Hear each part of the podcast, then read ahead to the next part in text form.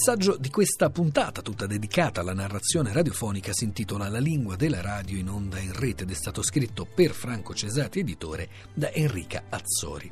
Enrica Azzori, bibliotecaria, si occupa di lingua dei grandi mezzi di comunicazione di massa e lavora per la promozione della letteratura e della padronanza linguistica.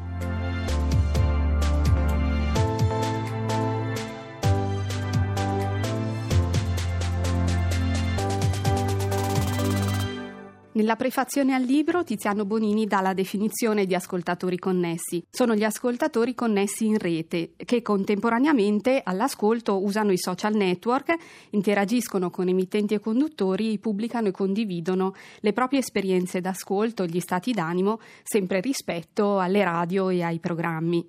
L'ascoltatore da molto tempo non è più solo, precisamente eh, l'ascoltatore non è più eh, solo eh, dalla fine degli anni 60, cioè dalle telefonate in diretta a chiamate Roma 3131 oppure dalle prime trasmissioni di dediche e richieste musicali. Ad esempio, fate voi stessi il vostro programma eh, che andava in onda su Radio Monte Carlo. Eh, lì l'ascoltatore contribuisce alla trasmissione, interagisce con i conduttori e gli altri utenti, insomma entra a far parte di una comunità, di una community. La radio eh, precorre quindi i social 50 anni prima. Per questo possiamo definirla un social network sonoro o addirittura il primo social network del Novecento, come ha detto Marta Perrotta. Negli ultimi dieci anni la radio è diventata effettivamente social radio, un mezzo ibrido che include la radio e gli account digitali come Facebook, Twitter o Instagram. La radio integra la sua comunicazione in onda in rete e quindi ho trovato necessario studiarla congiuntamente nelle due declinazioni.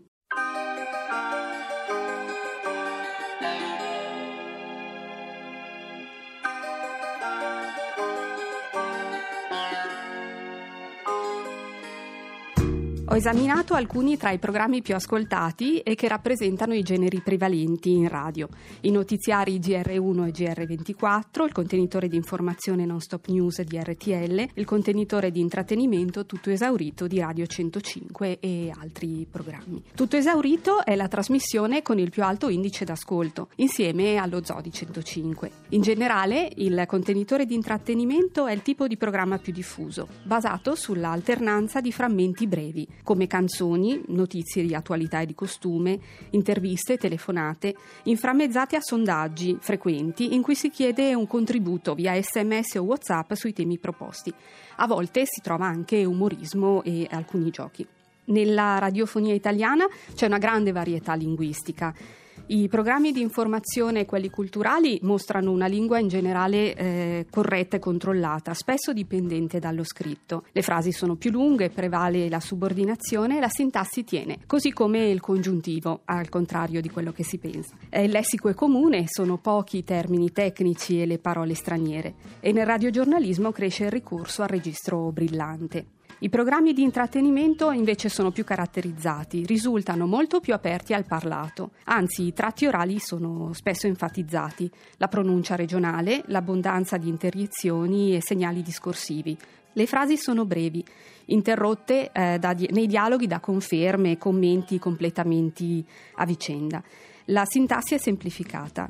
Eh, il registro in questi programmi di intrattenimento è decisamente colloquiale e informale, aperto ai giovanilismi. Un casino grande, geniale, pazzesco, di brutto, una cifra a palla. Si tratta, come si sente, spesso di elativi che servono a esagerare. Le parole straniere sono soprattutto legate ai social media, postare, whatsappare, youtubare. Alcuni programmi sono infarciti di parolacce, per scelta dichiarata oppure di nuovo per una ricerca di espressività. Però bisogna dire si tratta davvero di casi limite, la gran parte della radio non è così.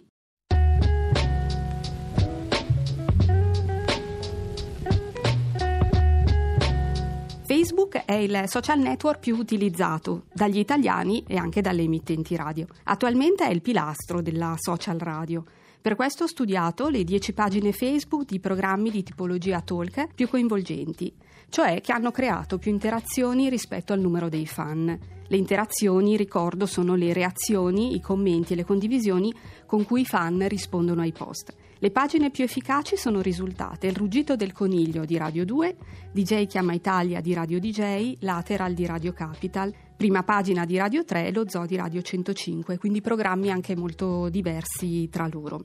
A distanza di un anno cambia qualche posizione in classifica, ma i programmi più social sono rimasti sostanzialmente gli stessi. L'analisi linguistica ha mostrato che i fan rispondono in eco alle trasmissioni, ma anche che una certa distanza in effetti separa la comunicazione delle emittenti nei post da quella dei fan nei commenti. Nei post e i programmi ho riscontrato una lingua semplice e sintetica, informale e dialogica, molto dipendente dalle immagini, ma abbastanza tradizionale e controllata tutto sommato. Nei commenti dei fan ho riconosciuto invece maggiore libertà, trascuratezza ortografica spesso e molti tratti comuni alle scritture digitali. Ne faccio un elenco brevissimo.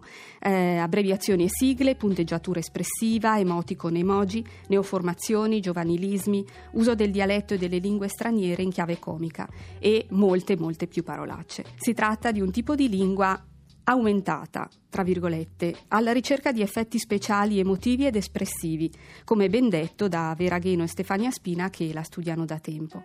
Riprende secondo me, un'estetica neobarocca nel gusto per l'eccesso e per il frammento, nella ricerca dello stupore e del consenso.